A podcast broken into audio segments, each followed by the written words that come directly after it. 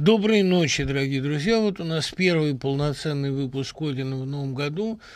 Прежде всего, всех с Рождеством Христовым. Прекрасный праздник со всеми его светлыми и горькими коннотациями, потому что если Пасха – это предчувствие торжества, то Рождество – это предчувствие крестного пути в том числе. Поэтому взгляд младенца – на всех иконах и на всей классической живописи Возрождения это взгляд, как, кстати говоря, и у Сикстинской Мадонны, взгляд знания о страшном, взгляд знания о диком будущем. И это придает всем рождественским текстам, вот завтра мы будем говорить о ночи перед Рождеством Гоголя, такой смешанный колорит, колорит праздника, трагедии, предчувствия, страха некоторого, поскольку вся бесовщина разгуливается.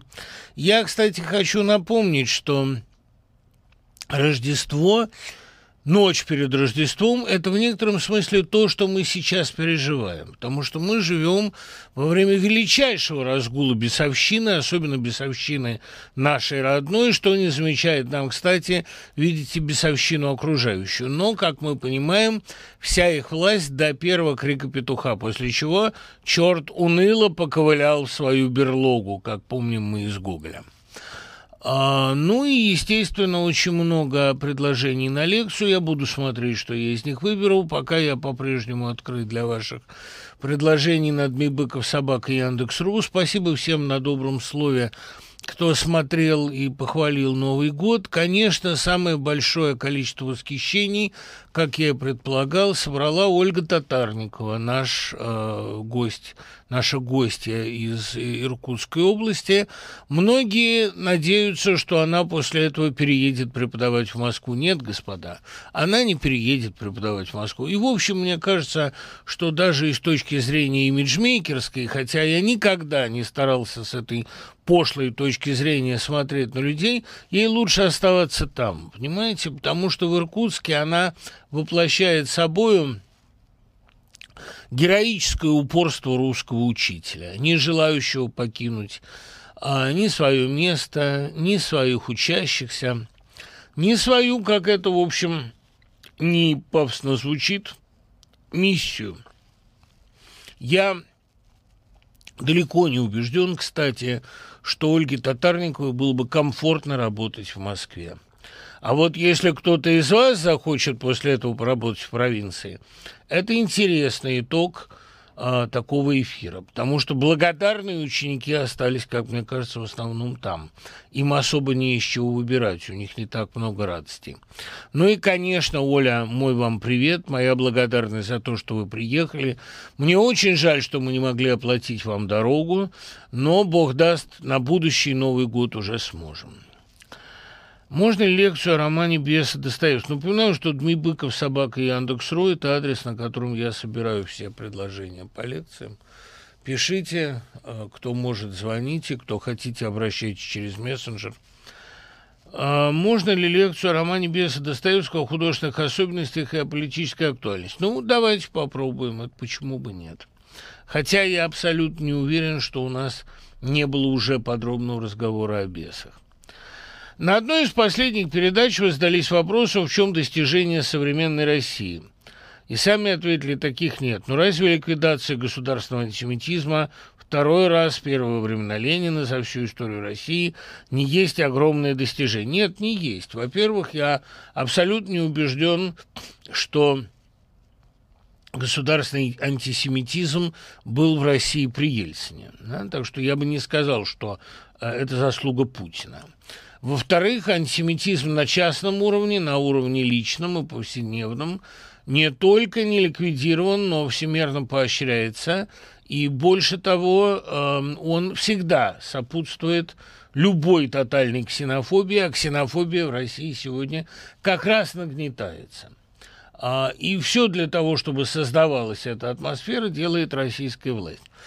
Но даже если предположить, что в сегодняшней России совершенно нет государственного антисемитизма, а есть, допустим, антикавказские настроения, которые ничем не лучше, или вообще постоянный раскол на врагов народа и друзей народа и прочие э, путинские прелести, то, понимаете, даже если предположить, что государственного антисемитизма нет, это очень сомнительный комплимент. Ну, как мне кажется, сомнительным комплиментом то, что, да, возможно, культура и наука современной России хуже, чем в России советской, но зато сегодня можно уехать.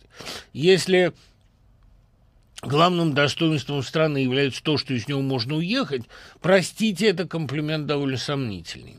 Точно так же и здесь, понимаете? Ну, допустим, вы обсуждаете какого-то человека, и говорите, да, он может быть и мерзавец, он лжет на каждом шагу, он, скорее всего, убийца, и у него вообще отвратительная репутация, но у него нет сифилиса.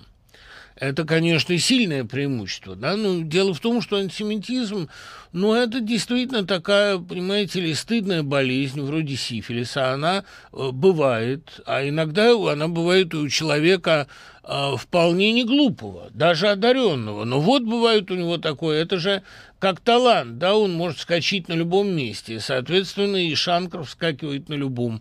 Это, ну, и, разумеется, вскакивает он на конкретном, но нравственные качества носителя от этого чаще всего не зависит. Я всегда в таких случаях вспоминаю Бориса Садовского, который жестоко страдал от этой болезни и был, кстати говоря, страшным антисемитом, но поэтому очень одаренным и человеком, судя по всему, недурным. Не зря с ним так дружил Ходосевич, который совершенно не разделял его взглядов. Это действительно вот сказать, да, ну у него зато а, нету сифилиса. Какой прекрасный человек. Спасибо ему за это большое. А, кроме того, государственный антисемитизм, понимаете, среду для него современная российская власть создает очень усердно. И если его в полноценном таком, в полнозвучном выражении еще и нет, хотя постоянно его всплески мы наблюдаем во всех социальных сетях, но э, это скорее заслуга народа, нежели власти, потому что э, народ действительно сегодня с еврейским вопросом э, сталкивается значительно реже. Об этом я еще в 2005 году писал в статье «Еврейский ответ». Мне кажется, еврейский вопрос в России сегодня, как говорил Пастернак, на 99-м месте. Вот русский действительно на первом, да, потому что заново искать самоидентификацию, заново искать идентичность, если угодно, переучреждать какой-то нравственный кодекс, представления о России.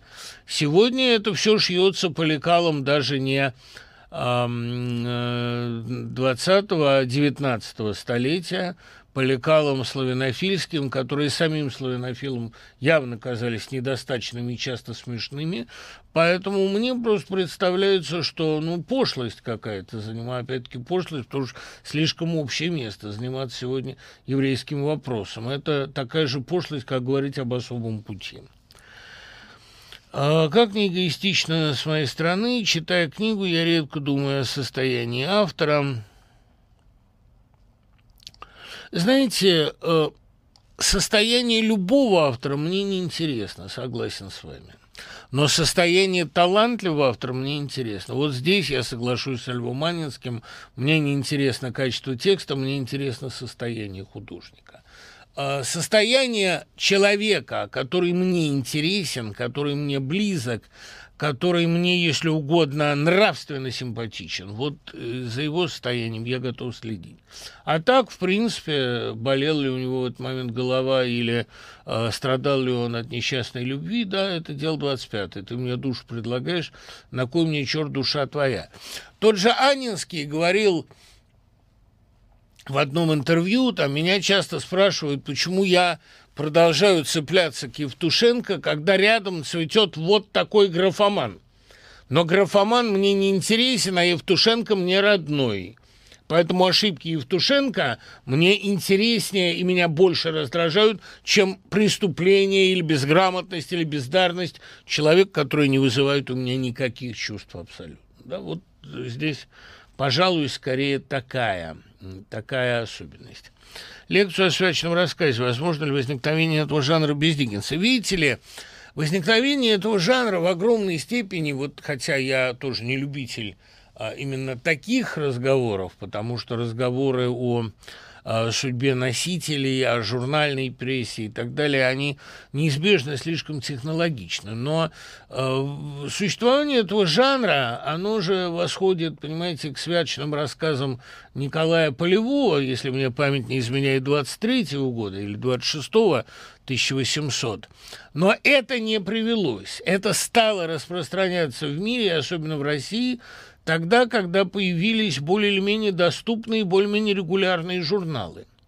А появление жанра святочного рассказа – это либо рождественская брошюра, выходящая как подарок Рождеству, как приложение к журналу, к газете, иногда просто как благотворительная акция, либо это еженедельный журнал типа Ликинских осколков, а, или, допустим, приложение какого-нибудь к журналу толстому вроде «Мира Божия», это э, появляется тогда, когда появляется регулярная еженедельная печатная пресса. Вот тогда и возникает святочный рассказ. И святочный рассказ, кстати говоря, он был для писателей мукой, каторгой. Достаточно вспомнить пасхальный рассказ Куприна «Травка», где надо, значит, автору написать пасхальный рассказ, он мучается невероятно, ну, это там не, не, не травка он называется, а улыбка ребенка, а там просто редактор сидит в гостях у писателя, пытается вытребовать с него рассказ любой ценой и говорит, ну, напиши рассказ про травку, вот в окне травка, а представь себе, что в плену у кавказцев находится русский солдат, и кавказский командир его отпускает со словами «Иды, кушай травком, будет тебе пасхом». Понимаете, вот это муки человека, вынужденного создать что-то на тему разговления, или, как у Чехова замечательное издевательское название «Яйцо сосватало», или на темы а, рождественские, Горький издевался над множеством замороженных мальчиков и девочек, которых морозят в рождественских святочных рассказах каждый год пачками. Это э, в заданных условиях создать святочный рассказ, вот рассказ на заданную тему – довольно сложно. Он должен сочетать в себе вот все то, о чем мы будем говорить э, завтра в лекции про русское Рождество и про то, как оно связано с рождественской традицией, э, с первой, фактически первой, это сколько же ему, 21 год был, первой повестью Гоголя «Ночь перед Рождеством». А, начав с беспомощного Ганса Кюхельгартена, он уже к 1931 году достиг невероятного э, литературного мастерства. Уже черновая редакция «Ночи перед Рождеством» поражает совершенством. И хотя у Гоголя вообще черновик не так уж часто сильно отличается от беловика, если не считать коренного переписывания, как Тарас Бульба, который сильно, по-моему, ухудшилось. Но, тем не менее, э, ча чаще всего Гоголь уже в первом наброске все главные черты, как он сам и говорил, ловит. Он дописывает, добавляет, но фундаментально не меняет. Так вот, начиная с ночи перед Рождеством, потому что святочные рассказы Полевого имели характер совершенно исторический и э, довольно сусальный, с ночи перед Рождеством это то сочетание, которое позднее подхватил, конечно, независимо от Гоголя, Диккенс, сочетание страха, готики, э, сентиментальности, сострадания, умиления и комического элемента. Э, так что это существовало бы и без Диккенса, и существовало бы, безусловно, потому, э, что Рождество и есть слияние вот этих трех моментов – умиления, сострадания, да, подать нищему, пригреть бедного ребенка, чудесный доктор Куприна нам, комическое или праздничное, ну и, конечно, страшное те три духа Рождества, которые являются Скруджу и которые воплощают собой прошлое, настоящее и будущее, они до некоторой степени копируют эти же три главных элемента – комическое, умилительное и, если угодно, э, готическое, гротескное. Да. Что касается основного жанра, ну вот что касается основной черты святочного рассказа, то это, сказал бы я, э, ощущение трудного торжества, торжества вопреки. Потому что, понимаете, празднуя Рождество, мы празднуем спасение, а не просто э, счастливое рождение младенца, да? Мы празднуем спасение от избиения, спасение от Ирода, спасение от холода и одиночества в пустыне. Мы празднуем вот этот крошечный очажок, крошечное пятно тепла э, в ночной холодной пустыне, в яслях вала. мы празднуем а, вот это ощущение крестного пути, которое всегда в Рождестве есть и которое предощущается, потому что этот ребенок рожден на муке, на поругание, на катастрофу его земного пути, и только потом на счастье воскресения, на счастье вознесения. Это э, действительно довольно сумрачный праздник. Именно поэтому такие рассказы, как «Мальчик у Христа на елке» Достоевского, или о мальчике и девочке, которые не замерзли Горького, или совсем уж невыносимые рождественские рассказы типа «Девочки со спичками». Это не веселый жанр, это святочный рассказ. Понимаете, это жанр чаще всего трагический, слезный. И если э, «Ночь перед Рождеством» является собой чистой и беспримесной праздник, то надо помнить все-таки о том, что фон этого праздника – это амуры ведьмы с чертом, это Солоха и черт, которые являются собою, ну, если угодно, среду очень плотно окружающих героев. Не будем забывать, что Солоха – мать Вакулы. да, она ведьма, да, она очаровательная ведьма, но э, дело в том, что власть этой ведьмы огромна, и не зря она э, ссыпает звезды в рукав, и не зря она, кстати говоря, имеет э, такую власть над художником. Понимаете, видовское, бесовское, не совсем как бы легальное происхождение художника – это тема, которая Гоголя очень волнует, волнует и в более поздних вещах, например, в портрете в обеих редакциях. Вот уж где первая редакция значительно уступает второй, а, потому что именно там слишком много неразборчиво эклектично нашпигованной готики. Но не будем забывать о том, что бесовское происхождение художника или, если угодно, его близость к злу, близость к этим силам – это для Гоголя э, вечная проблема, вечная этическая проблема и вечная проблема его личности. А, да, Вакула прежде всего художник, и он э, важно малюет. Это первое, что о нем вспоминают запорожцы, когда он э, чудом на черте приехал в Петербург. Это тот э, из Диканьки кузнец, что важно малюет. И э, то, что он художник, вызывает как раз особенную злобу у черта, потому что он изобразил черта чрезвычайно омерзительным типом, хотя женился-то в сущности благодаря ему. Понимаете, художник верхом на черте – это, если угодно, для Гоголя очень существенный а, инвариант.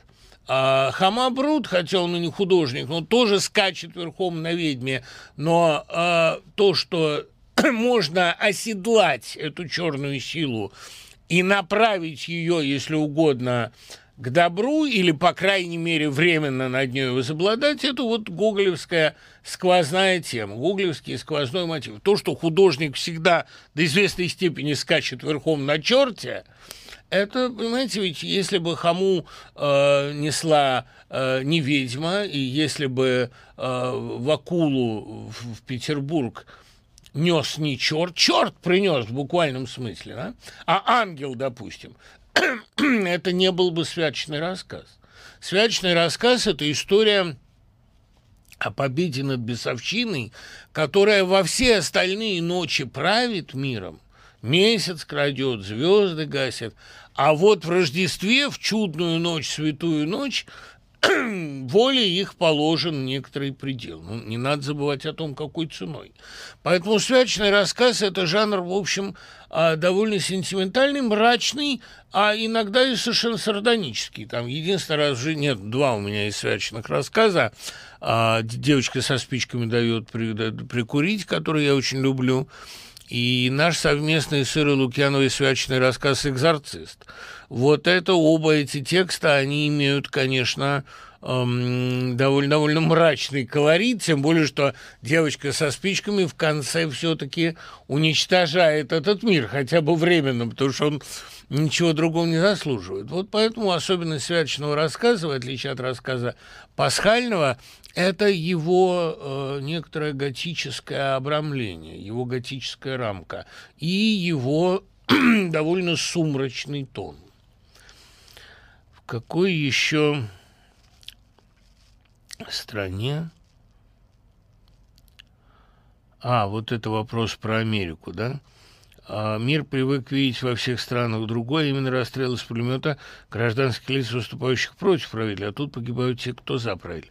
Ну, во-первых, а, волнение после выборов – это естественная черта почти любой демократии. Во-вторых, понимаете, вот эти разговоры о том, что американская демократия погибла или, как выразился господин Косачев, захромала на обе ноги, нет, ну, конечно, на фоне кризиса, очередного американского кризиса, Россия выглядит а практически неуязвима. Она не захромала на обе ноги. У российской демократии ног нет вообще, чтобы не понимал под ними Косачев. В данном случае должно быть ее республиканскую, ее демократическую ногу или ее, так сказать, выборную и гвардейскую ногу, неважно. Нацгвардия там, да, тоже может сойти за ногу. У них же очень витиеватое такое метафорическое мышление у а, государственных политологов, государственных пропагандистов. А на самом деле кризис, естественное состояние человека, сказал когда-то Андрей Кураев, во всяком случае, естественное состояние христианина, и нам можно только пожелать таких проблем, э, какие есть у американской демократии, потому что это признак жизни, признак того, что она жива.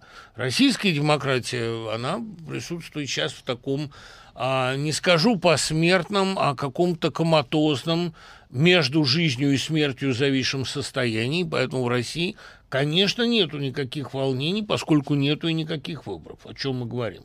Российский выбор вообще как бы всегда предрешен. А мы так, страна рока, не страна выборов абсолютно. И всегда можем сказать, что мы не выбирали ни жизнь, ни отечество, ни Путина, ни судьбу, ни себя – мы действуем в предложенных обстоятельствах. В этом есть своеобразное величие, но э, давайте уж дадим американцам жить их страшной жизнью и признаем, что такая жизнь все-таки в некоторых отношениях лучше комы. Хотя, разумеется, всегда найдутся люди, для которых стабильность дороже. Да? Э, что касается а, этой интерпретации этих событий, то всегда найдутся люди, которые будут говорить, что туда ворвались антифа, замаскированные под трампистов, что это не были трамписты, что все это сделано, чтобы скомпрометировать Трампа.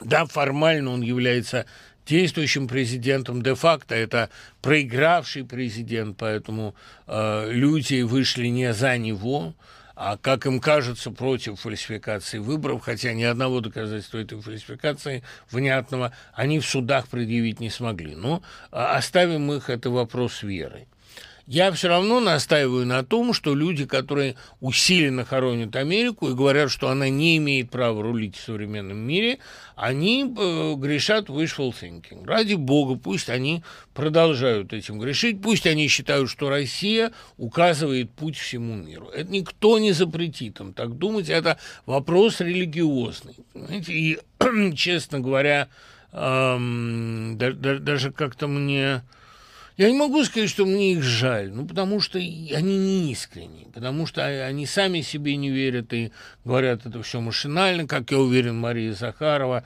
человек весьма умный.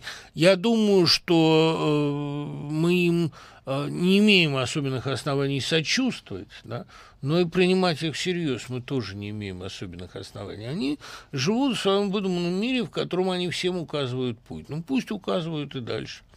А, они гораздо раньше, чем мы думаем, увидят, куда этот путь их привел. А как вы относитесь к информации, промелькнувшей в одном из эфиров «Дождя», что по данным Bellingcat – а за вами тоже следовали, скорее всего, отравили, и как это повлияло бы на ваши действия и слова. Ну, будет день, будет пища. Когда будет эта информация, когда будет расследование Bellingcat или Инсайдера, или заявление людей, которые к этому причастны, я с удовольствием это прокомментирую. Мне очень нравится там заявление одного человека, уж не буду его называть, который э, сидит за границей, и оттуда мне говорит, что я здесь, значит, побоялся называть свое отравление отравлением. Наш друг Пи Быков, пишет он, какой я ему друг, просто побоялся.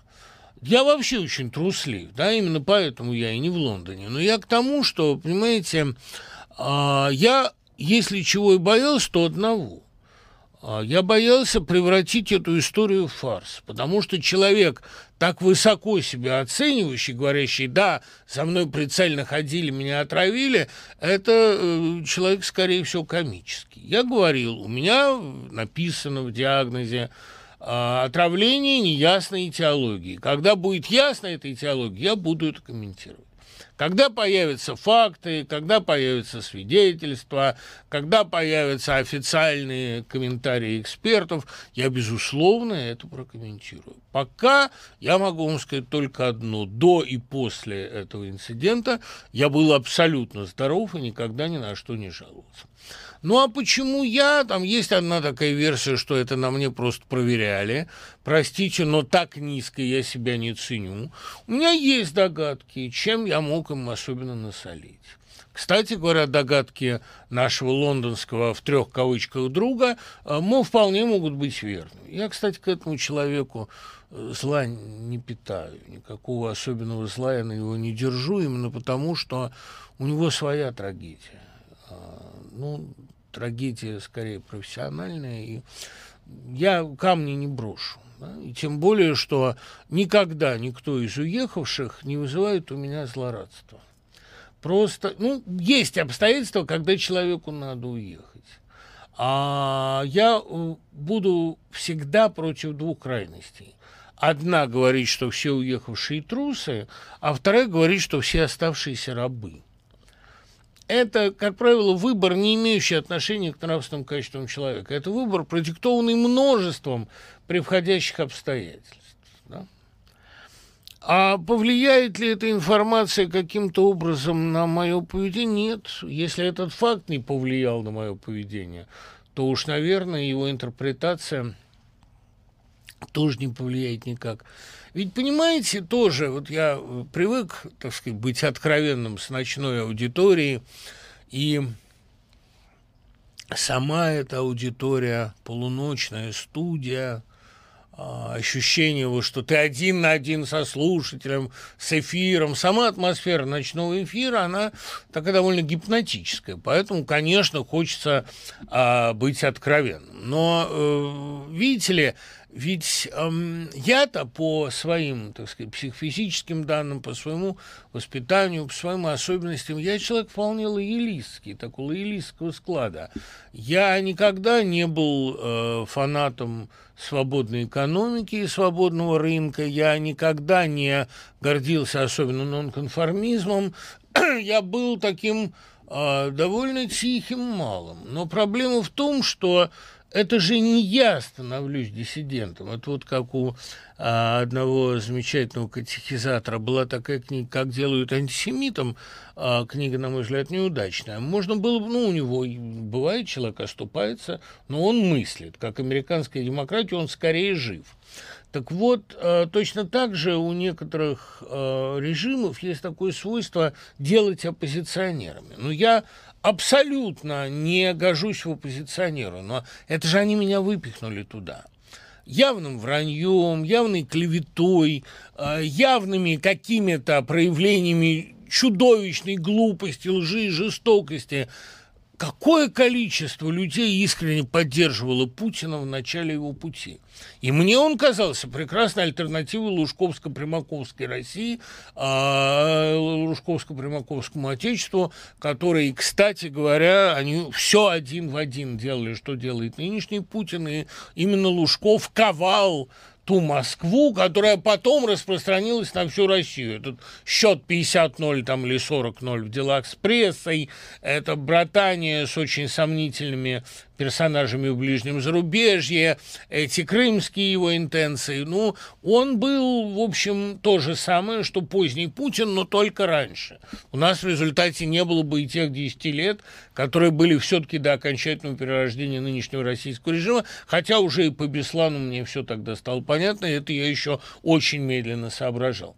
Я просто к тому, что э, для меня было бы крайне естественно – поддерживать власть. Потому что труд со всеми сообщая заодно с правопорядком – это тот соблазн, который Пастернак еще отмел. Хотеть в отличие от хлыща. Есть некоторое количество хлыщей, которые действительно пытаются на оппозиционности срубить очки.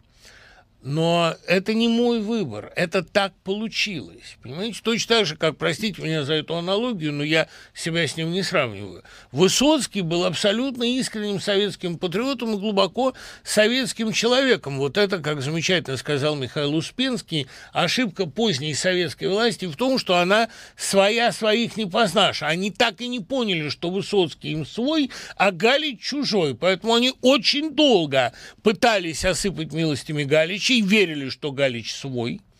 А Галич никогда не был своим и понимал гораздо больше и лучше Высоцкого. Да грех сказать, я и поэтому его считаю более сильным. Но Высоцкий, вот этого своего в Высоцком они не опознавали и боялись именно потому, что он был сильнее их. Они боятся силы, они боятся таланта любого. Вот и здесь, понимаете, скольких людей вытолкнула эта власть в оппоненты своим прямым враньем, э, своими наглыми э, призывами к истреблению лучших, своими абсолютно даже не имперскими, а людоедскими амбициями. Нет, ну о чем мы говорим? Это именно и есть главная беда, что своих отвращают, да, что э, даже не своих, что население опять настраивают друг против друга, раскалывают искусственно по искусственным принципам. А так-то, конечно, понимаете, я э, всегда очень склонен а, к иллюзиям государственническим. Может быть, борьбой с этими государственническими иллюзиями и была вся моя так, относительно ранняя проза. Во всяком случае, первая трилогия. Потому что роман «Оправдание» я писал для искоренения в себе именно этих очень глубоко сидящих патерналистских инстинктов.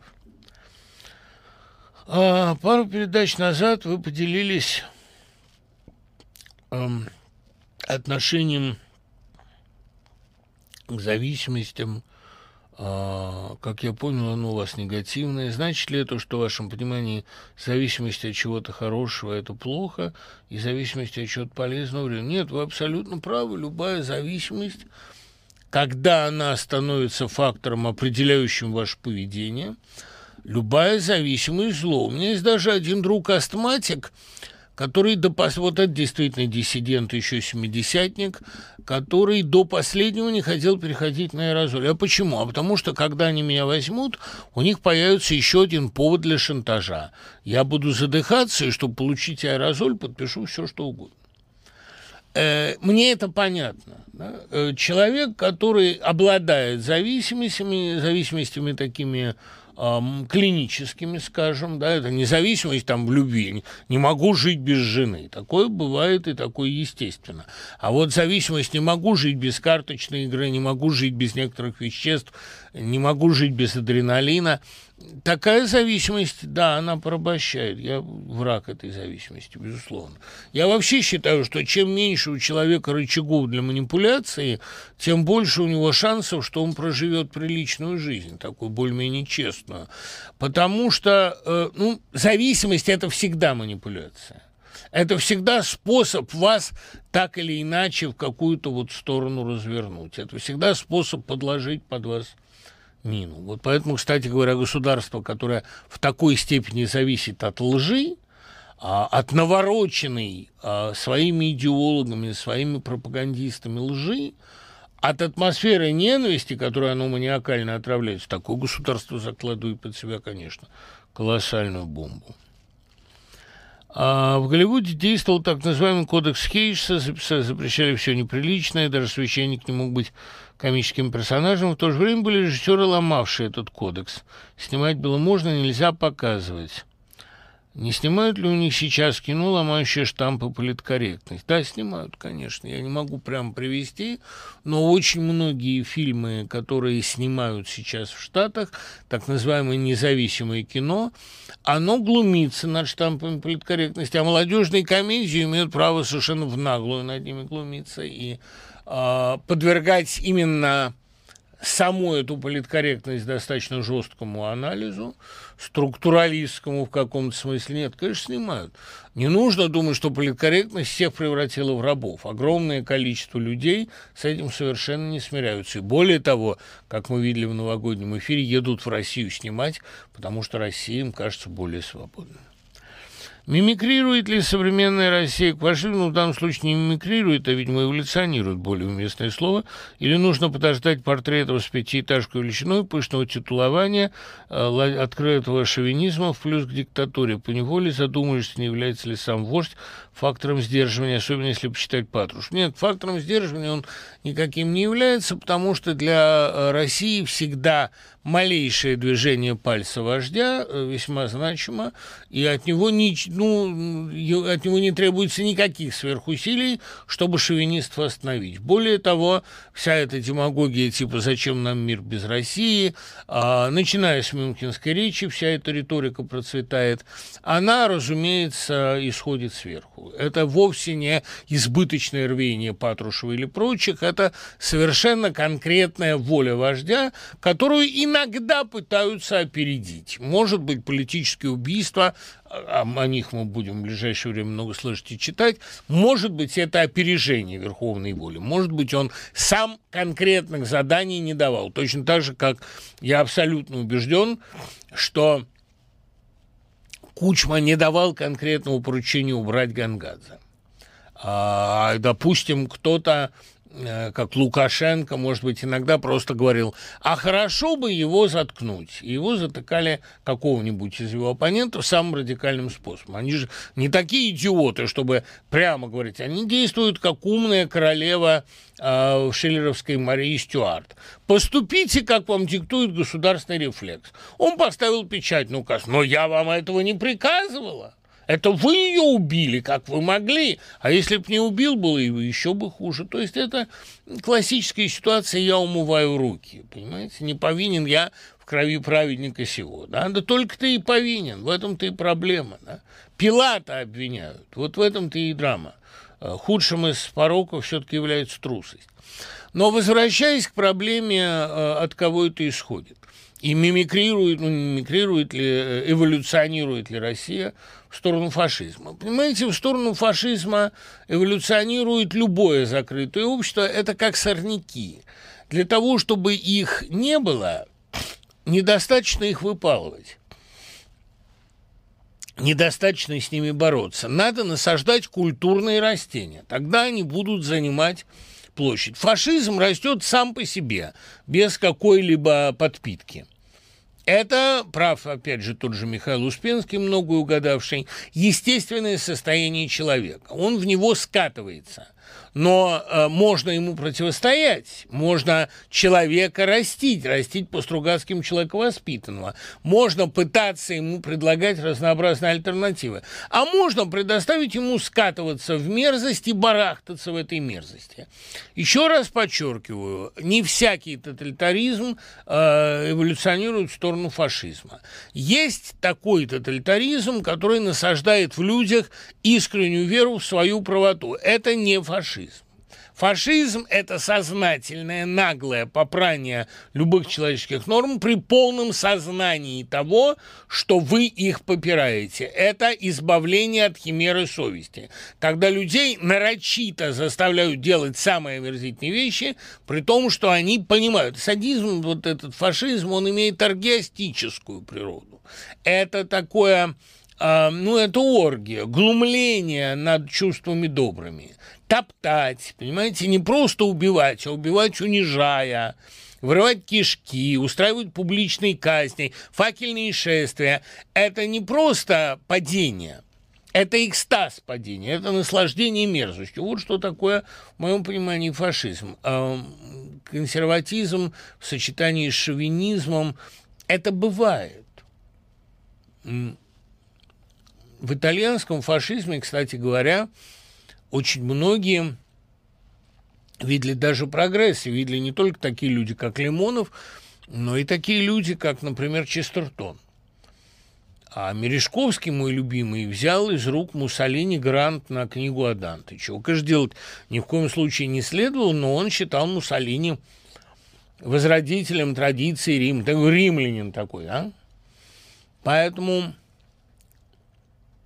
никаких а, чисто тоталитарных условий недостаточно. Нужно именно сознательное, наглое растаптывание гуманизма, упоение ложью, при понимании, что это ложь. Вот советские люди, они искренне абсолютно верили в свои идеалы. А германский фашизм, он именно потому и возник в самый культурный, а в самый глубоко укорененный, глубоко себя знающей нации, что именно отрести из себя вот эту культурную, культурно сдерживающую цепи, культурную парадигму, отрести и растоптать. Да? Вот это было для них принципиально важно. Кстати говоря, советскому человеку особенно и топтать-то было нечего, он не выполнил же Ленинский совет, он не овладел миллионами там э, книг и столетиями развития культуры. Он э, был в известном смысле неофитом, мы академиев не кончали. Это были люди, которые не отрицали векового культурного наследия именно потому, что они не успели им овладеть. Когда они им овладели, тогда появилась советская интеллигенция, которая очень быстро уничтожила э, вот эту вот э, советскую теплицу, которая очень быстро проломила теплицу этой пальмы, э, пальмой проломила теплицу советского изоляционизма. Но ранней интеллигенции, ранней высокой культуры не было, она была уничтожена, выслана, деклассирована. А немцы, очень многие, вот почитайте любую историю немецкой культуры, немцы, которые расправлялись с гуманизмом, почитайте хотя бы рассуждения политичного Томаса Манна. Это пишет человек утонченнейшей культуры, который с наслаждением, с аргиастической страстью кричит, нет, мы Германия, мы не Европа, мы особенный народ, дикость – это наше счастье. Это делает интеллигент. И не просто интеллигент. Делает человек утонченный, и делает это с таким наслаждением, с такими, понимаете, радостью дикаря-эксгибициониста, который пляшет на площади. Я думаю, что, прости меня, Господи, но самая отвратительная книга, написанная в Германии десятых годов, правда, особо и не из чего выбирать, это, конечно, рассуждение о политичном. Книга, в которой Томас Манн сделал себе прививку – но от этой прививки едва не помер. И что уж говорить в сегодняшних эпидемиологических э, терминах. Мне представляется, что настоящий фашизм возникает там, где люди не просто во что-то верят, где люди верят в благотворность мерзости, в благотворность избавления от тормозов – где люди наслаждаются глумлением над культурой. И это прекрасно, потому что наглядно, иллюстрирует очень хорошо. Конечно, советский строй был фашизму противоположен, а вот строй нынешней России, в которой люди весьма культурные, откровенно играют в шовинизм, в хтонь, люди, в которой еврейские интеллектуалы поигрывают в антисемитизм. Этот строй, простите, закашлялся, этот строй, наверное, имеет некоторую тенденцию к фашизации. Но я, как всегда, искренне верю российский здравый смысл. Инертность, инертность обывателя, как показал опыт XX века, не является тормозом на пути к фашизму, а скорее является его питательной средой культурной.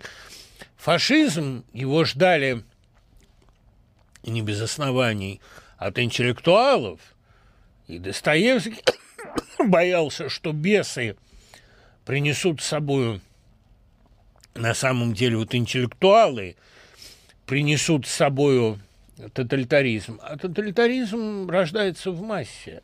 И более того, в массе самой, что ни на есть, обывательской. Но я абсолютно уверен в том, что это заблуждение э, сейчас уже искоренено. Мне кажется, что наши современники, по крайней мере, уже понимают, что маргиналы гораздо менее в этом смысле опасны. А вот обыватель, который заставляет себя радостно глумиться над совестью, над культурой, обыватель, который радостно плюет на все, чему его учили – это наша нынешняя среда. Среда очень опасная. И если, повторяю, у Советского Союза с фашизмом были только чисто внешние, культурные, эстетические сходства, ну, как во всякой несвободе и во всяком монументальном пропагандистском искусстве, то у нынешней России шанс фашизироваться достаточно высок. Но есть вера в хороший вкус народа и в его здравый смысл. Собственно, эту мысль тоже не я высказываю. Эту мысль о том, что мы живем в Веймарской России, высказывал еще в 90-е годы Александр Янов, один из любимых моих мыслителей. Ему сейчас за 90, но он активен, дай бог ему здоровья, демонстрирует великолепную стойкость, издает новые книги, новые весьма глубокие работы – я думаю, что мы живем такую в эпоху, скорее, э, сбывшихся прогнозов Янова. А все очень просто, понимаете, ведь для того, чтобы фашизм процвел, важно подавить в людях критичность. Вот подавлением этой критичности и занимались в 90-е годы. Так, Секси-Бастер, дорогой, вот э, вы совершенно напрасно пишите ваши комментарии на сайте. Я все равно на них не буду отвечать. А вы пишете какую-то ерунду. Например, вы пишете «Ильдар Рязанов фильме «Гараж» сумел в одном фильме собрать вместе и обмазать дерьмом три десятка замечательных актеров, чтобы оправдать свое присутствие. Снявшийся в нем актер называют фильм гениальным. Какой стыд. Стыд писать такие комментарии. Зачем вы пишете, совершенно непонятно. Нам до фильма Ильдара Рязанова и вообще до э, кинематографа Рязанова который в 70-е годы казался маскультом, нам сегодня тянуться и тянуться. И фильм этот, мне кажется, а, действительно очень значителен. Он а, показал абсолютное забвение человечности в гниющем позднем СССР. Это то, о чем писал тогда Трифонов. Обмен случился, понимаете, началась другая жизнь. Они обменялись. Они утратили все, ради чего стоило жить. Да, может быть, комиссарская культура была отвратительна, но у комиссаров было некоторое представление о том, зачем они живут. А у людей, которые показаны в фильме «Гараж», это представление отменено. Оно включается у них в последний момент. И Рязанов правильно говорил, у каждой из героинь этого фильма, у каждого из героев есть какое-то свое тайное, та болезненная струнка, которую, когда задеваешь, в нем просыпается человек. У Аникеевой внук, у э, там жены Мягкова, опять-таки, семья, у кого-то самомнение какое-то у героя Костолевского. Только директор рынка, там Вознесенский ее играет, насколько я помню, вот у директора рынка ничего человеческого нет. Это единственная героиня без просвета. А, когда я спрашивал Рязанова, почему он сам снялся в картине и проспал на бегемоте, он говорит, это мой ответ на общественную пассивность человек, который все сейчас проспит, он и окажется в конечном итоге жертвой. Это глубокая довольно мысль. Нет, да? Великий фильм, о чем вы говорите. Я помню, под какие аплодисменты он шел всегда. Что ближе к истине? Каждый народ имеет то правительство, которого заслуживает, или каждый народ имеет то правительство, которое ему удобно? Мне почему-то нравятся ваши рассуждения о политике. Чем, дорогой, они вам нравятся потому, что мы эм,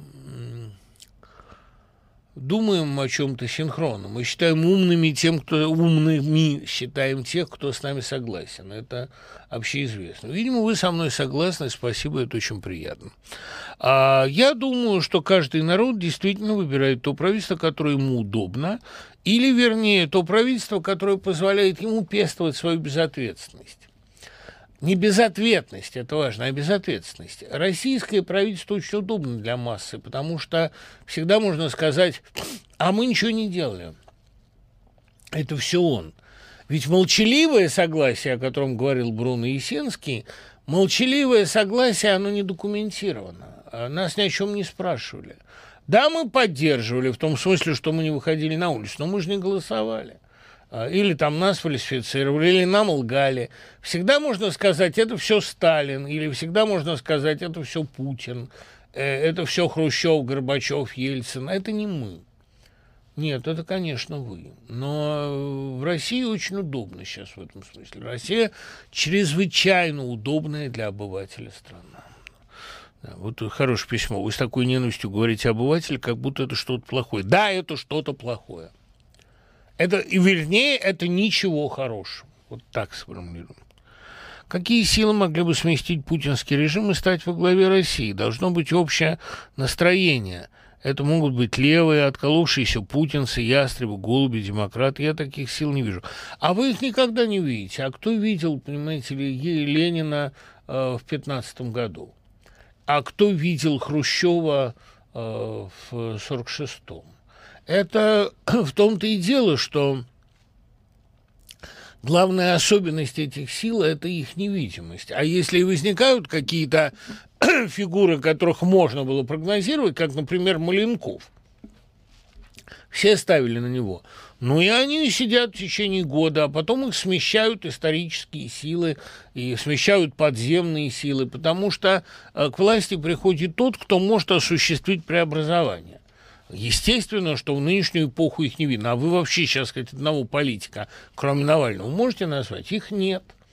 В России сегодня нет политиков, нет политики, нет сил, которые заявляют о себе как будущие строители государства. Их не видно. Зато когда их будет видно, вот тогда, боюсь, будет поздно.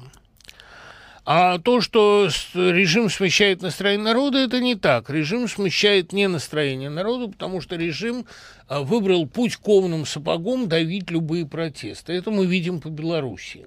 Белоруссия об этом только ленивый не написал, рисует сегодня картину нашего будущего. Весь народ не хочет Лукашенко. Ну, весь. Ну, за исключением, может быть, 10-15%, у котором пока еще страшно, и они не определились. Но и они не за него, они за инерцию. И при этом никто его сместить не может. Он давно ничем не управляет, он продолжает оставаться во главе страны, а не выражая ничьего мнения, но оставаясь. Режим гибнет, как правило, под весом собственных ошибок. Ну, и вы скажите еще, что Ленин устроил в России февральскую революцию. Да Ленин не знал о февральской революции до последнего момента. Ленин за месяц до февральской революции, даже, по-моему, за две недели, говорил, революцию едва ли наши внуки увидят. Ни один из прогнозов Ленина не сбылся, кроме одного. Если э, Россия развяжет войну, это будет подарок. Но тут же он добавляет, едва ли мы такого порядка, такого подарка можем ожидать. Полгода спустя они этого подарка дождались.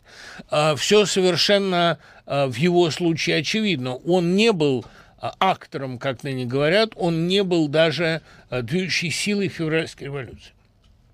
Он подключился к ней в апреле месяце со своими тезисами, когда уже ситуация двоевластия торчала отовсюду. Поэтому режим обычно падает и в России при любом тоталитаризме либо под гнетом собственной некомпетенции – либо просто по причине полной своей недееспособности. Но это э, не является заслугой революционеров ни в какой степени. Заслуга революционеров в России всегда перехватить уже имеющиеся тенденции. Вернемся через пять минут. Продолжаем разговор. Вопросы посыпались катастрофически. Вот их не было, не было, и на последний час их остается несколько больше, как мне кажется, чем эм, я успею Ну, я попробую. Э, лекция, вот мне понравилось предложение можно ли э, сравнительную характеристику Алданова и Мережковского? Можно. Это родная для меня тема, любимая. И понимаете, вот насколько я люблю Мережковского как писателя, настолько я люблю Алданова как человека. Мережковский человек мне неприятен по многим параметрам, про него хорошо сказал Блок, его все уважают, но никто не любит, и его было за что не любить а, вернее, особо не за что было любить. Он весь ушел в литературу. Я думаю, что романы его как раз вот они э, не так условны, не так умозрительны, как вечно его ругают. Это глупости. Мне кажется, что романы его как раз предлагают невероятно плотных, человечных, полнокровных героев. Вспомнить Карамзина, которого он написал, или сцену Скопческого родения, как она у него описана, или роман Петр и Алексей с потрясающей фигурой Толстого Петра. Но ничего не поделаешь, как человек он действительно весь ушел в буквы. Алданов был человеком прекрасным, писателем, на мой взгляд, гораздо более бледным, чем Мережковский. Но сравнить предлагаются их историософии, их историософские воззрения. Мне они интересны, об этом будем говорить, если я не получу за это время а, более привлекательного предложения. Спасибо вот за этот вопрос, ребят, потому что это лишний раз доказывает, до какой степени нам есть о чем поговорить, и до какой степени мы в каких-то главных вещах, не проговариваем их даже вслух, понимаем друг друга. Легенда гласит, что за Трамп за всю жизнь не прочитал ни одной книги. Это неправда. Я думаю, он читал очень много таких пособий типа Карнеги. Его ядерный электорат также не замечен в пристрастии к чтению, а это ведь 75 миллионов американцев. Кто же в Америке делает кассу в книжных магазинах? Противоположные 75 миллионов, другие. Нет, в Америке книжные магазины, хотя их число стремительно сокращается, они отнюдь не бедствуют, книги выходят, и это очень хорошие книги в массе своей. В основном нон-фикшн, расследования, исторические сочинения. Американский роман переживает упадок по понятным причинам, потому что тоннель Гэса уже написан, а перетоннелить тоннель очень трудно. Кстати, вот тут хороший вопрос, омерзителен ли вам герой тоннеля? Совершенно нет. Я не понимаю, почему вот э, Коллера, этого протагониста, надо обзывать там мерзким извращенцем или грязным трусом. Э, тут он действительно так сделан перевод, что текст вызывает раздражение, которое он вызывал, видимо, у переводчика. Но когда я читал эту вещь в оригинале, мне совершенно не казался он мерзким. Он позволяет себе многое о себе знать, да? Он физиологичен очень, но он просто честный человек. Просто он сразу говорит, я поставил себе задачу прикинуть на себя во Вторую мировую не роль жертвы, а роль палача. И я понял, что у меня все это получается. Роман Гесса задолго до благоволительниц поставил эту проблему и решил ее очень убедительно. И роман Гесса хорош, в отличие от благоволительниц, на мой взгляд который чрезвычайно вторичный и все-таки рассчитан, опять же, на обывателя, а роман Гесса рассчитан все-таки на человека, способного прорубаться, проползать сквозь текст. Там очень много лишнего, он очень хаотичен, на мой взгляд, недостаточно структурирован, хотя строгая вот эта додекафоническая структура автором все время подчеркивается, но это э, умный, честный роман человека, который не обнаруживает в себе вдруг никаких нравственных тормозов, который готов с той же легкостью забыть тысячелетние запреты культуры и радостно броситься в оргию. Глубокий и замечательный роман. И герой не противный, а просто честный. Знаете, если человек честно посмотрит на себя и честно выпишет себя в книге, он будет неизбежно противным. А, книги с положительным протагонистом мне всегда казались фальшивыми, лживыми. Потому что, э, когда человек пишет «я хороший», это всегда аутотерапия. Если человек вглядится в себя, он почти всегда увидит там бездну. Если он не ужаснется, ну, значит, или нервы крепкие, или э, зрение слабое. Сбежит ли Трамп из страны? Ну, конечно, нет. Ну что, ну зачем?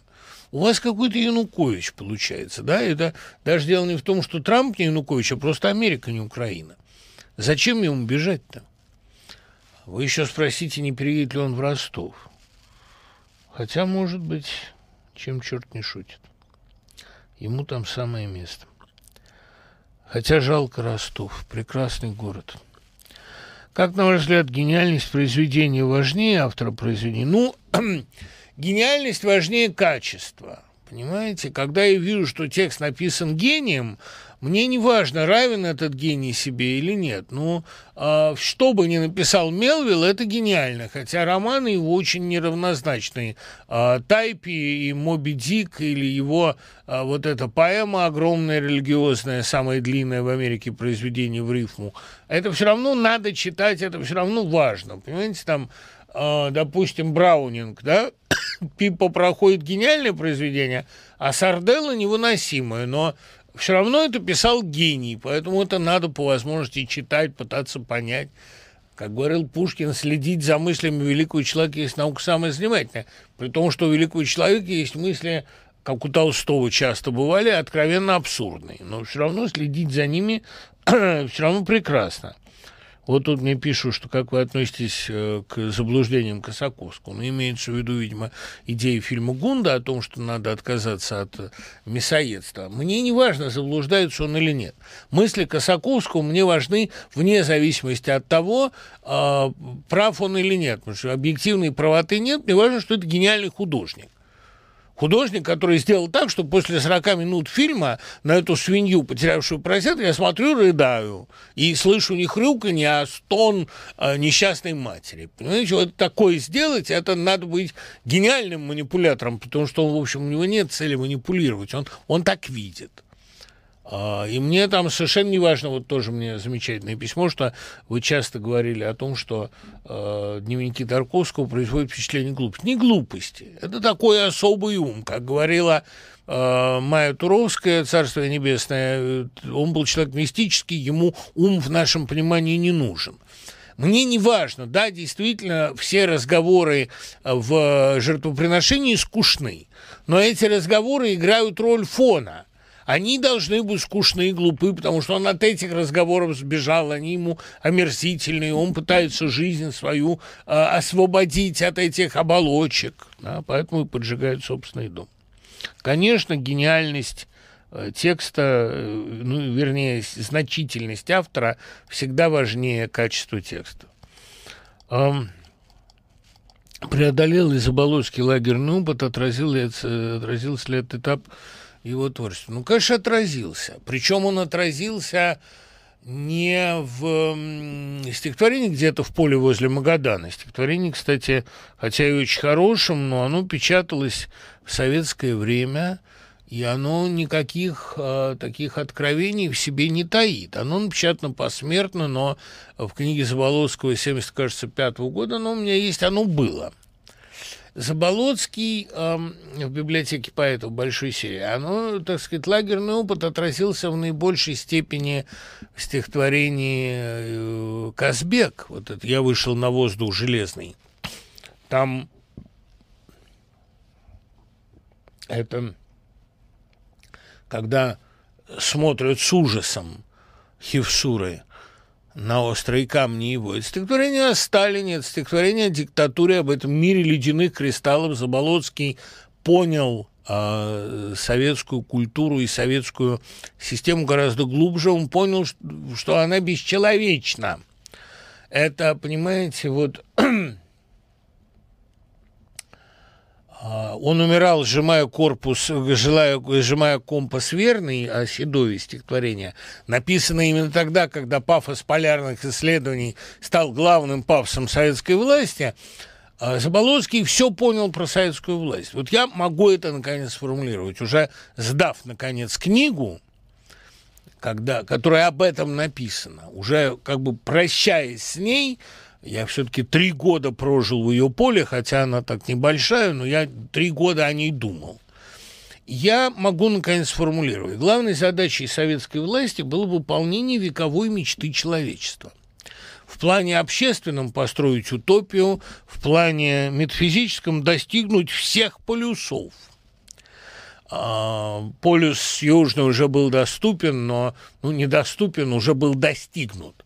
Но пафос полярного исследования, пафос проникновения в стратосферу, пафос советской власти, да, исполнить вековую мечту человечества, достигнуть того, чего никто не достигал, добраться до этих границ с единственной целью доказать, что жить там нельзя. Вот и все. Советская власть все время делала больше, чем могла, больше, чем надо, больше, чем могли люди, а надо меньше. В этом заключается одна из главных мудростей человеческой жизни. Поэтому я к советской э, власти отношусь в чуже, с ужасом и к некоторым ее достижениям с восторгом, а к просто человеческой жизни, а, ну, с любопытством, не более. У меня все равно есть ощущение, что это достижение тех пространств, в котором жить нельзя. И то, что Соболоцкий об этом думал, а то, что он об этом писал, то, что он написал Казбек, это и есть его глубочайший догад. Ну, Роскин вспоминает, он сказал, я не экономист, не знаю, как там в экономике, а в культуре социализм смертелен. Не без труда, но с интересом прочел вашего Куджаву. Спасибо. А, что из ваших стихов положено нам? Да штук 30, если не 50. И кладут очень много. И я всегда этому рад и э, приветствую, когда это люди исполняют. Авторское право меня в данном случае не заботит. Сам я очень многие свои стихи пишу как песни большинство. Но музыку это потом отбрасываю, потому что если я еще и запою, я помню, для Марины Полей, когда я однажды запел в Одессе, это было просто каким-то шоком. Она написала, что это, ну, просто это вот хуже этого она никогда не видела ничего. Не желая травмировать тонко чувствующую женщину, не очень талантливую, но очень тонко чувствующую, я не пою. Ну, конечно, не только ее мнение – Э, для меня является определяющим, я бы сказал, что ее мнение не является для меня определяющим ни в чем. Просто это вызвало у меня определенное угрызение совести, что я морально травмировал хорошего человека. А так-то черт там с ее мнением. А просто я не пою потому, что человек, который поет в 53 года, он должен быть Акуджавой, Леонардом Коэном. Он, должен, ну, он не должен ставить себя в идиотское положение. Прочел «Потерянный дом Житинского». Почему эта книга в вашей топовой пятерке? А, и вообще подробнее про Житинского, что еще почитать у него? Да читать у него все, я вообще считаю, что у него слабых-то вещей не было. «Лестница», «Снюсь», эм, «Плавун», продолжение «Лестницы». Я очень люблю этого человека. А, ну, а почему оно в моей топовой пятерке? Потому что это роман, который я бы написал, если бы мог.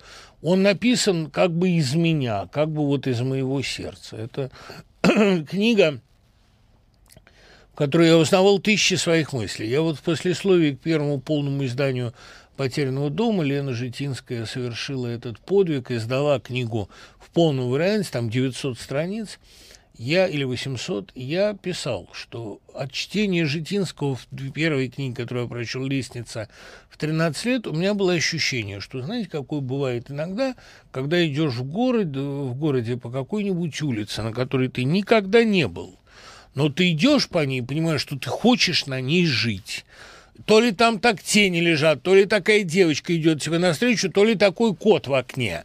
Но ты понимаешь, что ты хочешь жить на этой улице и будешь жить на ней всегда. Когда я прочел лестницу, в которой нет ничего особенного, по каким-то обмолвкам, интонациям, по способностям автора придумывать что-то, по сцене с Ларисой Павловной, по сцене на крыше, по фразе «лом серебряной рыбкой зазвенел на асфальте». Ну, по таким вещам я понял, что что бы ни написал этот человек, я буду читать у него все. Напишет полную ерунду, буду читать полную ерунду. У меня ни от кого не было такого ощущения, только от Житинского, потому что это был человек для меня абсолютно родной родной во всех своих проявлениях. Мы могли спорить, ссориться, ругаться, мы, слава богу, никогда не ругались, но для меня Житинский был идеалом человека и писателя. А идеалом, потому что он так похож на меня, только он формулирует все, что я не умею. Я к нему пришел именно с этим. Я помню, как э, Миш Соколов, ныне сотрудник Радио Свободы, а когда-то их шеф, выдающийся, по-моему, журналист, э, он э, был моим шефом в собеседнике, а он Житинским был знаком. Я он, помню, что он написал мне записку, дал мне телефон Житинского и написал к нему записку. «Дорогой Александр Николаевич, Дим Быков очень любит ваши книги. Может быть, и врет, но познакомиться очень хочет». Этой записки оказалось достаточно, чтобы Житинский меня принял, и я помню, я, когда в армию попал в Питере, у меня появилась возможность ходить в увольнение на вторые полгода службы уже, я ему э, позвонил, пришел, и потом, уходя, говорю, знаете, там, Саня Николаевич, мне бы очень не хотелось все-таки вас часто тревожить, часто отвлекать от работы. Ну, так неизбежные кивуки. Он говорит, знаете, меня столько лишних людей отвлекает, что уж своего читателя я как-нибудь потерплю. Вот, и э, ему тоже, в общем, нравилось то, что я пишу. Как, он не говорил нравится, он говорил, казалось бы, кажется близким. Но как человек изумительный, как э, литературный наставник, как поэт, как фантаст, он был для меня ну, в той же степени, чем Стругацкий, и больше, потому что он был мне ближе, он был на меня больше похож он для меня воплощал все лучшее, абсолютно. Я просто никогда э, не встречал э, более симпатичного мне и более схожего со мной человека. Когда он был вот тоже, что я, но гораздо-гораздо лучше. Вот так бы я это объяснил. Ну, кстати, у всех, кто читал э, Житинского, кто регулярно его читал, было к нему такое же отношение. Его можно было либо не знать вообще, либо не замечать либо любить очень, потому что он с какой-то невероятной полнотой и наглядностью выражал определенный человеческий тип. А какой это человеческий тип? Ну, он сам написал же. Я с радостью стал бы героем, сжимая в руке копьецо, могло бы сиять перед строем мое волевое лицо. Слова офицерской команды ловлю я во сне наугад, когда воспаленные гланды, как яблоки, в горле горят.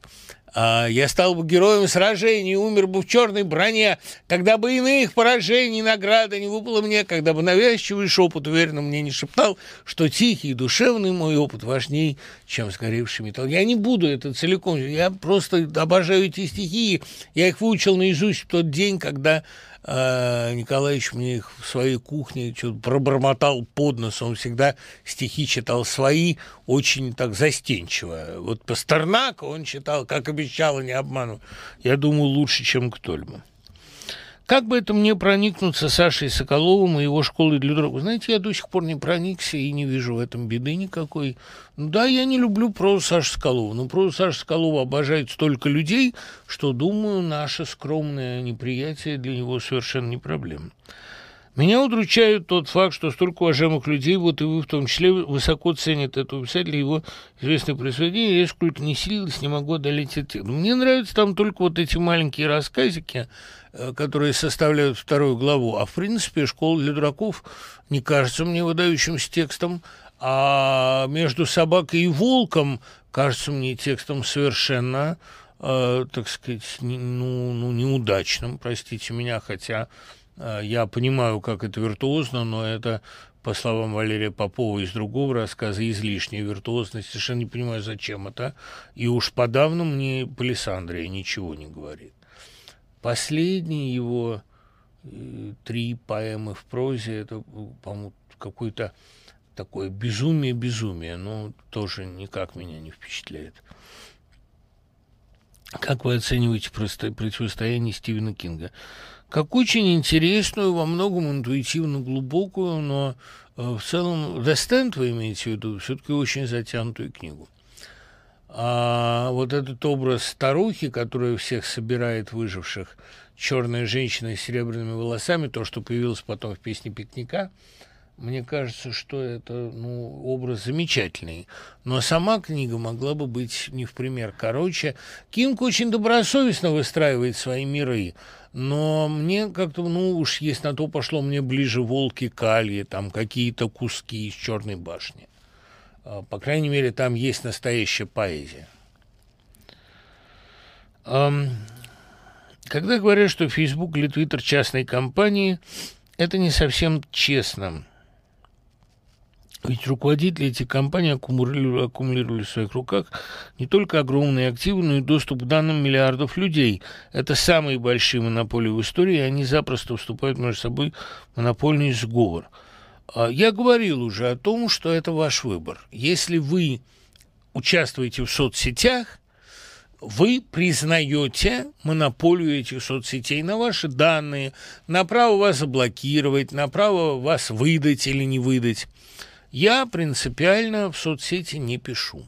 Иногда комментирую, когда уж совсем мне кажется важным, или хочется сказать кому-то доброе слово, или когда про меня откровенно врут.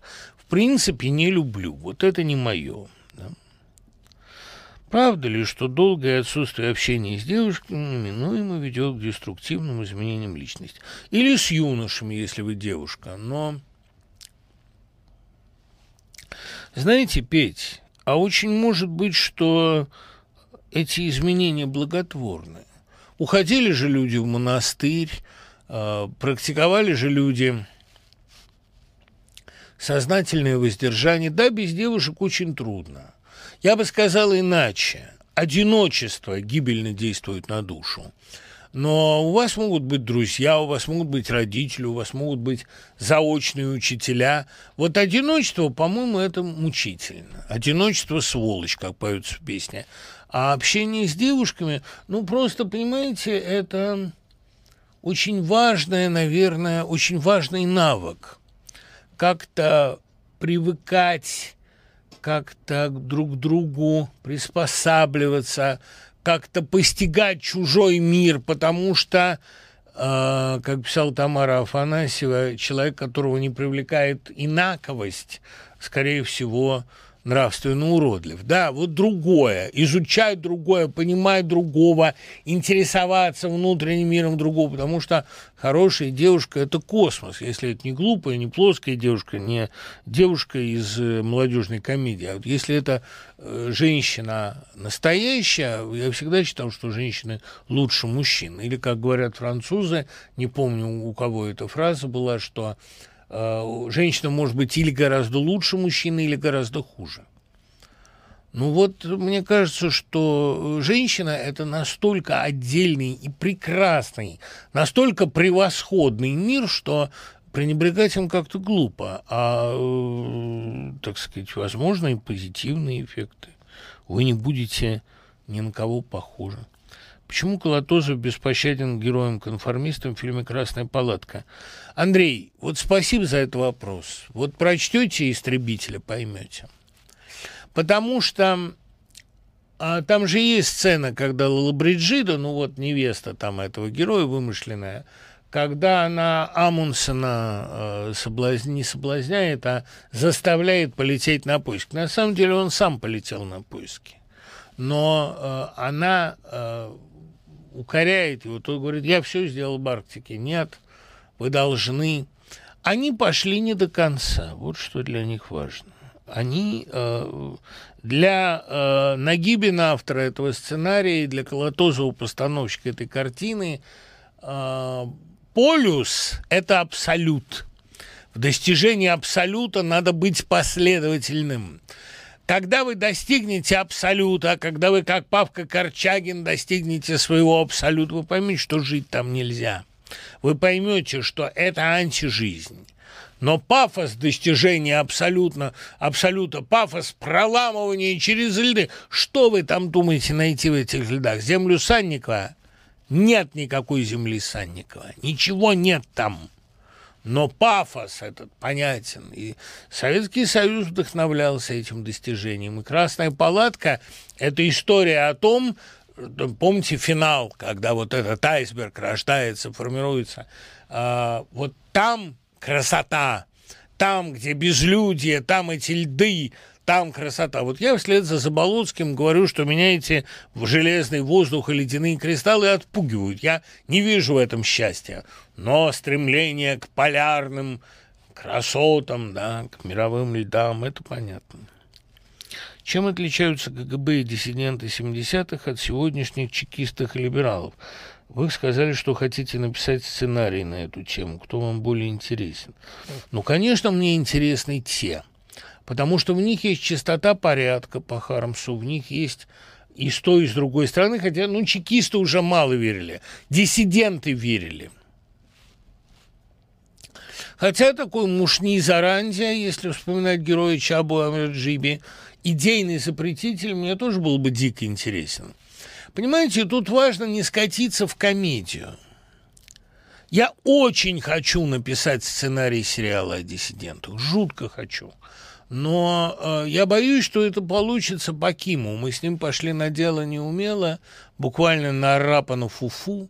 Ночами наша оптима гремела, как пулемет на всю Москву.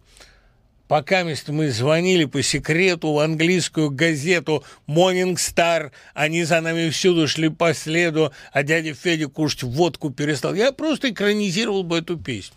А дядя Федя, а дядя Федор – стоял и качался, и посылать посылки обещался. О, загадочная русская душа! Обожаю эту песню. Я помню, Киму говорю, это Юлия Черсанович, это же лучшее, что он писал. Говорит, нет-нет, у меня есть множество более прекрасных сочинений. Она ему самому кажется довольно такой едкой, циничной. Но, понимаете, такая картина идиллического Кима, доброго Кима, она э, не имеет общего с реальностью. Ким очень злой, э, едкий, прежде всего к себе – достаточно прочесть его текст «Я боюсь» 85 года. Ким большой поэт, и как всякий большой поэт, он замешан на самоненависти, и поэтому я э, очень люблю его. Но, конечно, для меня э, вот снять такой фильм, придумать такой фильм, это дело все-таки отдаленного будущего. Мне кажется, что в современной России это получится издевательская картина, ну, как спящие, понимаете, ну, про каких-то э, западных агентов, которых, э, значит, спонсирует э, условный Пентагон ну, это, или ЦРУ. Сейчас честную картину об этом нельзя снять. А... С праздником Рождества! Позвольте добавить каплю грусти. Впечатлили стихи поэтов о текущих событиях. Вот Анна Герасимова. Ну, это, видимо, умка. Если честно, то видали мы и худшие года. Их серебряные дали поглотили без следа. В этот год почти военный, близкий с огненной гиеной, я желаю всей душой, если смерть то мгновенной, если ран небольшой. Ну, молодец, умка, что я могу сказать. Прекрасные стихи. А вот э, новые стихи Городницкого тоже очень хорошие. Да, мне тоже очень нравится. Спасибо. Я вообще считаю Городницкого отличным поэтом. Как вам версия, что герой книги «Сталки» и компании Киплинга вдохновил Стругацкого на создание «Сталкера»? Это не версия. Это абсолютно официальное заявление Бориса Натановича Стругацкого, что слово «сталкер» придумано под влиянием «Сталки» и компания. «Сталки и компания» — это не очень удачная книга Киплинга, на мой взгляд, история таких, но, но именно из нее выросла банда мародеров Роулинг, это, несомненно, к бабке не ходи. Это закрытая английская школа, и в ней такие вот персонажи. Кстати, главный герой «Сталки и компания» впоследствии попал в Баку э, среди британских интервентов, и в книгу Лавренева «Конец республики Итль». Таким образом, он остался в литературе дважды. Темные, неисповедимы пути Господни и особенно литературные. Ну, а «Сталки и компания» – это книга, которую переводил Аркадий Стругацкий. К сожалению, этот перевод утрачен. А книга, которая э, его и вдохновляла, и нравилась, так что это все не Модно говорить, что русская литература кончилась и нет больше великих писателей. Как потомки будут оценивать творчество Веллера, Сорокина, Пелевина, Лимонова и Ваша? Мое очень высоко, со остальных не ручаюсь. Ну, знаете, э, задавать такие вопросы... Тут вопрос, будут ли наши потомки читать по-русски. Если они будут читать, если эта культура не покончит с собой, не спровоцирует что-нибудь действительно вроде фашизма, не сотрет сама себя с лица земли, то нас будут оценивать очень высоко. Причем оценивать высоко, и для этого тоже не надо быть пророком, будут именно тех, кого сегодня обвиняли в русофобии, в неспособности отразить все величие нашей эпохи и так далее. Мы это все ели большой ложкой в 30-е годы, чуть более маленькой ложкой в 60-е и 70-е. Сегодня едим уж совсем какой-то дощечкой, но все-таки это все то же самое. Да, будут оценивать, будут читать. И поскольку информация тотальна и уцелевает все, в том числе какая-нибудь графомания в интернете, всех пишущих будут читать. Но любого графомана найдет свой читатель. Не будут читать только сервелистов. Ну, потому что в сегодняшней Германии никто не читает писателей фашистской эпохи и поэтов, воспевавших единство нации. Это табу. Они себя убили. Поэтому я считаю, что они трупы. Какой автор лучше всех написал биографию Солженицына? Солженицын э, угодил зернышко, наиболее точный портрет его души – неприятный портрет. Но человек, который пишет о себе хорошее, я уже сказал, не может вызывать симпатии. Конечно, э, книга Сараскиной замечательна, но во многом апологетична, недостаточно критична. Вот книга Сараскина о Достоевском, на мой взгляд, гораздо более совершенна. И там сказаны очень многие жесткие, нелицеприятные, неожиданные вещи. Но, конечно, книга Солженицына, как первая русская фундаментальная биография, заслуживает внимания. А так, конечно, надо читать то, что писал Солженицын о себе.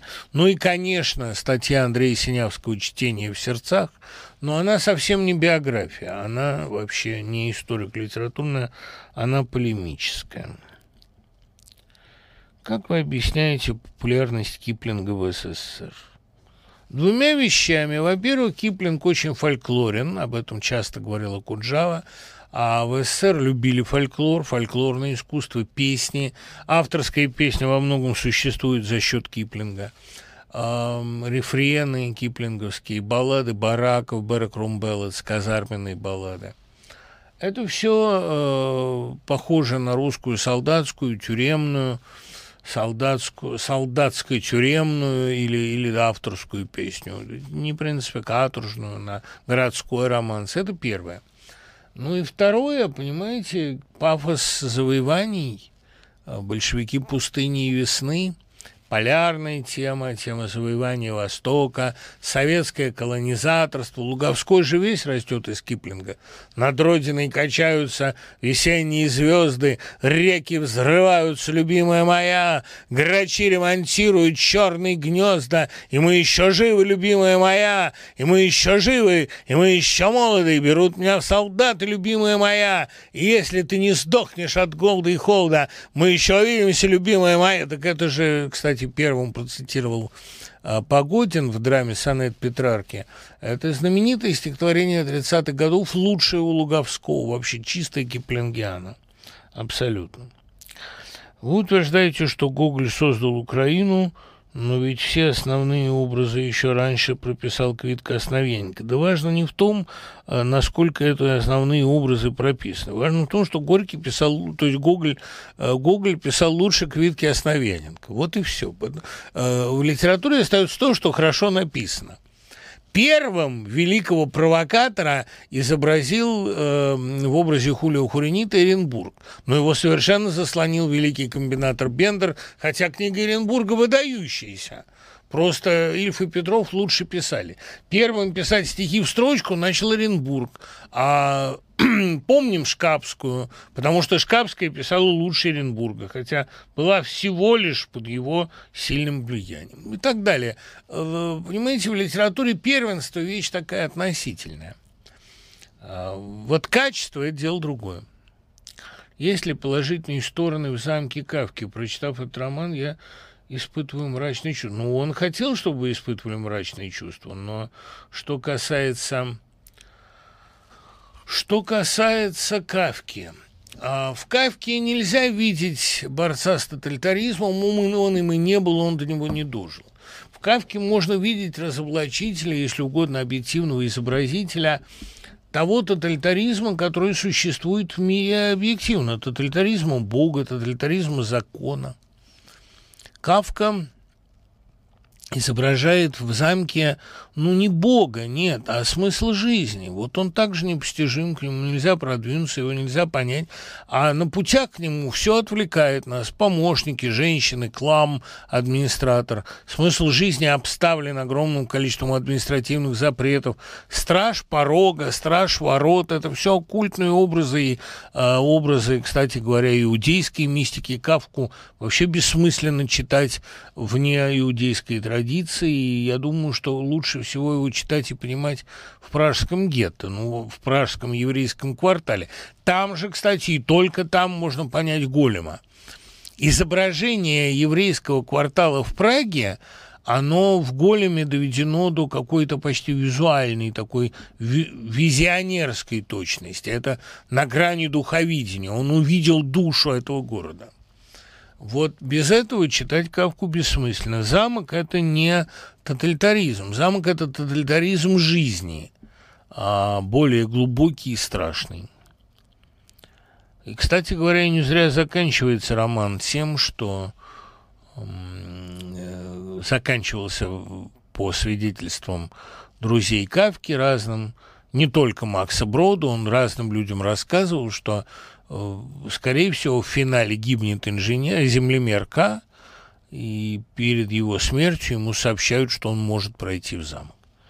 Ну, это по Толстому, да. Единственный способ избавиться от страха смерти – это умереть. Дмитрий Львович, ждете ли вы признания от нынешней власти? Смотря какого признания. Я э, признания в смысле славы нет, но некоторого признания я от них уже дождался. Говорю, там, вы периодически подвергаетесь травле в СМИ. Эм, это и есть признание. То есть это то признание, которым они могут меня почтить. Это значит, я их задел за живой несколько раз, когда они особенно яростно на меня срывались, я попадал в их больные точки. Я эти больные точки с тех пор знаю, вот и все. А ждать от них, что они меня а, будут как-то там а, награждать, нет, этого я бы не хотел. А, как-то наоборот, мне бы хотелось в этом смысле, пожалуй, избежать каких-то их похвал. Но это легко. Почему просветленные герои Брессона бессильны? Они не могут противостоять... Они противостоят, только иначе. Только не напрямую. А кого вы имеете в виду под просветленным героем Брессона? Дневник сельского священника? Он вполне себе противостоит, мне кажется. Нет, это на самом деле это очень просветленный персонаж. Прочитал ваши ЖД-рассказы, и отпуск показался мне не менее страшным, чем баскетбол Дичен. Не страшным. Вот баскетбол – страшный рассказ, а отпуск просто бесконечно грустный. Ну, наверное, в нем есть какая-то, да, жуткость. Спасибо.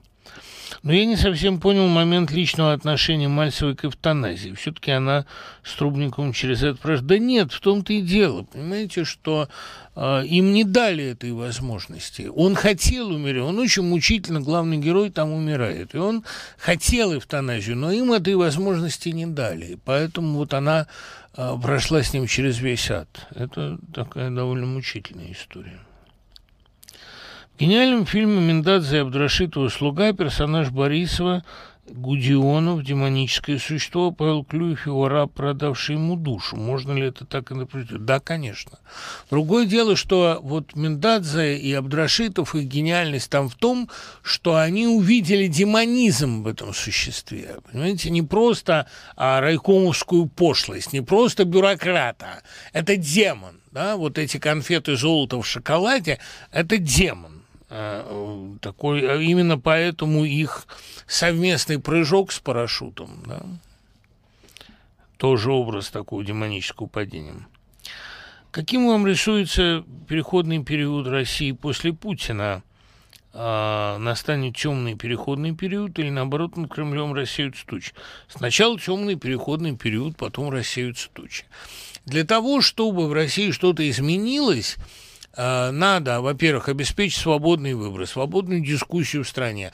Надо, чтобы слушали не только уже воющих, уже всякие приличия забывших пропагандистов, а, а чтобы слушали людей, которые могут дискутировать. Вот их надо слушать.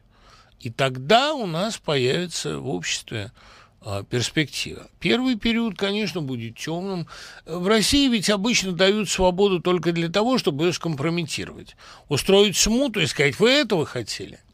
Сейчас сил на смуту нет, поэтому э, думаю, что обойдется без смуты. Вы часто выступаете за раннюю профориентацию, но ведь не каждый готов 15 16 лет к выбору профессии. Вы сами говорите, что учиться надо в юности. Может быть, надо дать ребенку вовремя усвоить столько знаний, сколько он может усвоить. Да, но это должны быть полезные знания, а не мертвый балласт. Ведь, понимаете, для того, чтобы достичь совершенства в одной профессии, уже сегодня нужно знать столько, что впихнуть в ребенка еще и универсальную информацию во всех других сферах, это задача довольно безнадежная.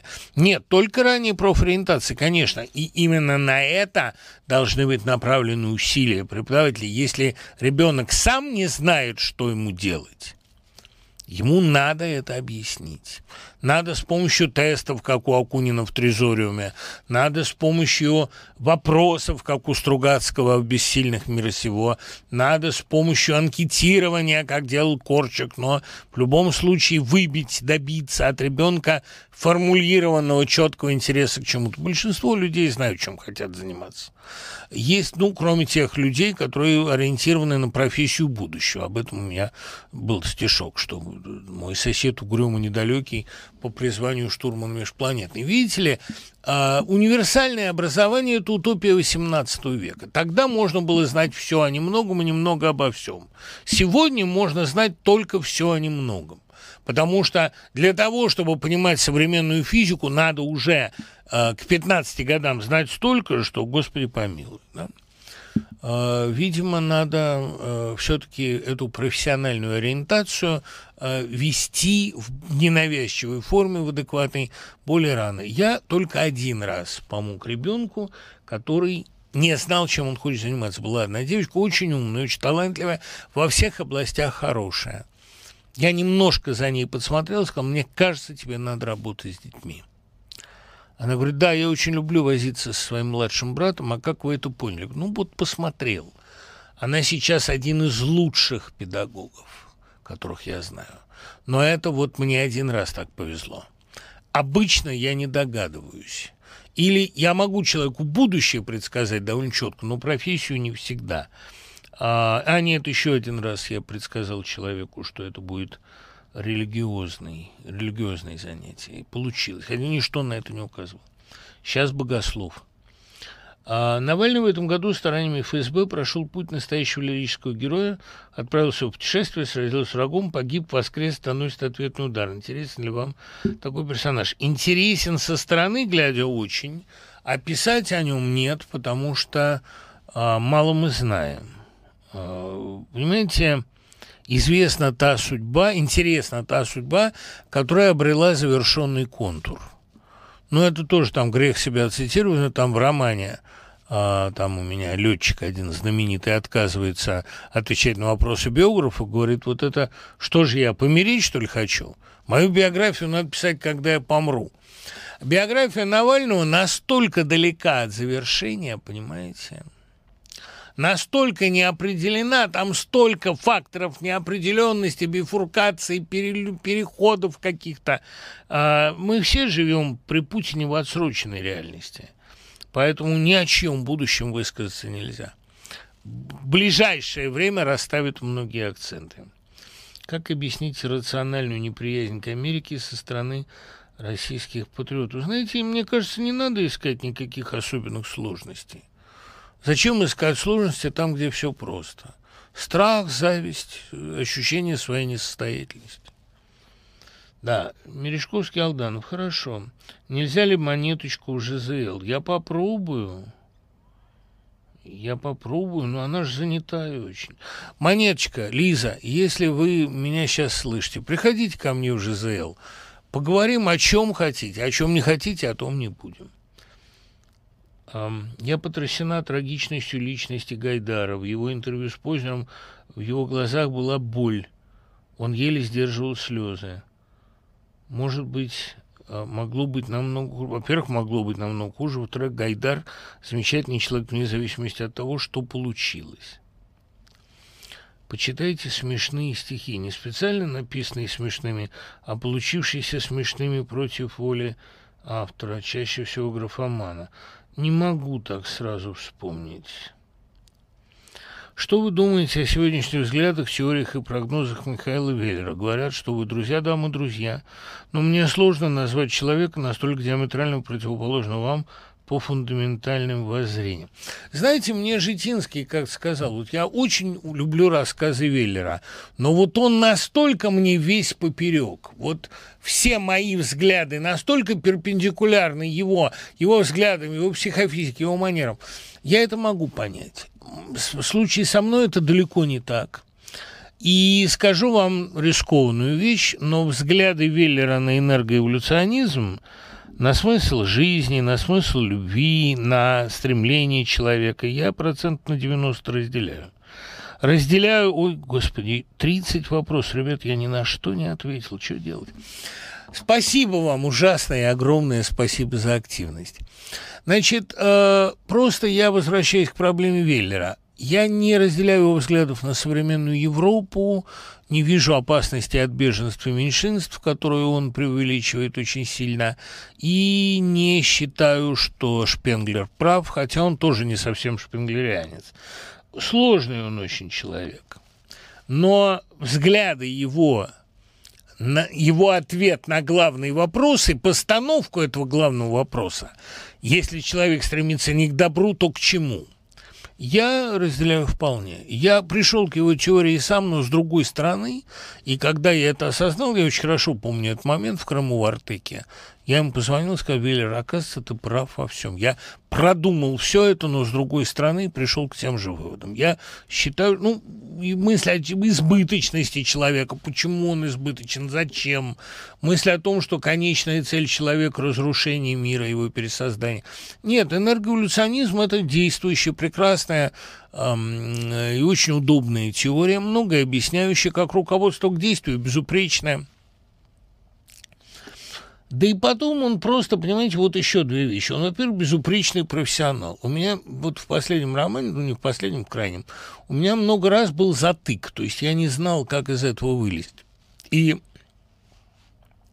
его советы всегда были безупречно точны профессионально точны, понимаете, вот как человек, у которого в руке мастерство. Это всегда было безупречно.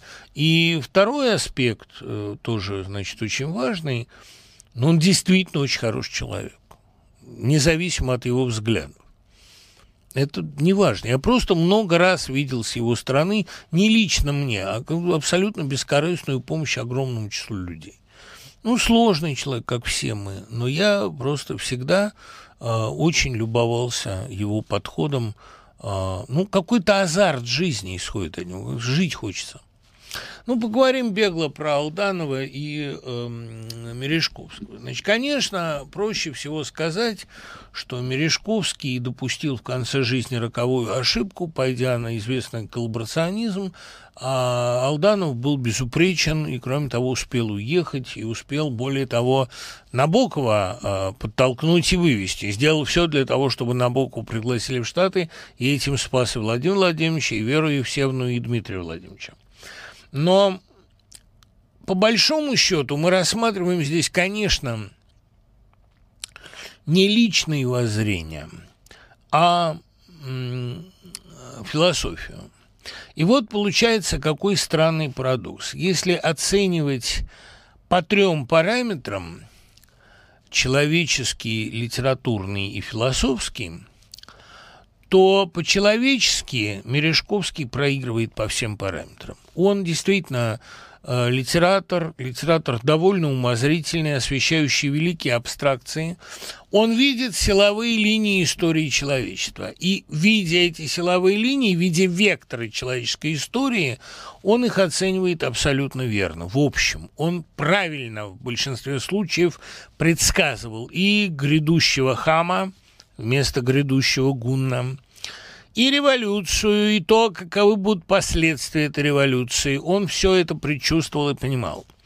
Более точной историосовской схемы, чем схему Христа и Антихриста первой трилогии, я думаю, никто тогда не предложил. Пастернак это попытался обобщить в словах высокой болезни и вечно делается шаг от римских цирков к римской церкви. А вот эти три диалектически понимаемых этапа утверждения идеи – идея как ересь, идея как торжество, идея как репрессия, он проследил абсолютно четко, показав э, в Юлиане отступники христианства как ересь, христианство преследуемое и гонимое, христианство возрождения торжествующее и христианство вырождающееся в репрессивную практику в случае Петра в Петре и Алексея.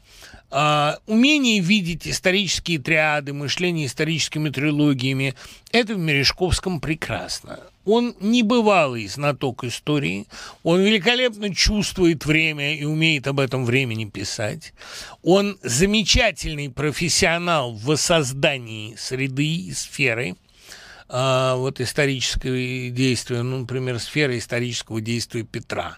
Что он делает, что он меняет, а государствливает церковь, при этом а, в обществе появляется вертикальная мобильность, при этом прорубается окно в Европу, при этом гибнет русская народная вера. То есть диалектически он все понимал замечательно, понимал диалектику всякого события.